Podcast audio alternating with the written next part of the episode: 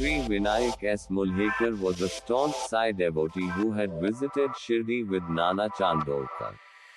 Nana had taken five seers of milk with him for distribution. Both had alighted at Kopargaon and bathed in the Godavari. When Nana Chandorkar commenced the milk distribution, women and children clamored for the same and created a commotion. His friend Vinayak Mulhekar seated in a tonga, was waiting for Nana to finish. He alighted upon hearing all the commotion and told the people, Do not trouble him. He is not an ordinary pilgrim. He is the district's deputy collector and a Pakka devotee of Sai. Later, when both reached Shirdi, it was time for the aarti.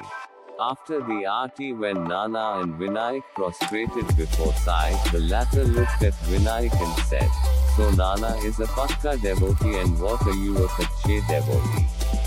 Vinayak was surprised and remembered his words to the pilgrims at Kopargaon. It clearly shows how Sai gave the experience of his omniscience at every step. Besides, he gave the benefit of his profound wisdom to his devotees, so that they shunned from any sort of conceit. Sai lovingly narrated stories to guide his devotees on the right path.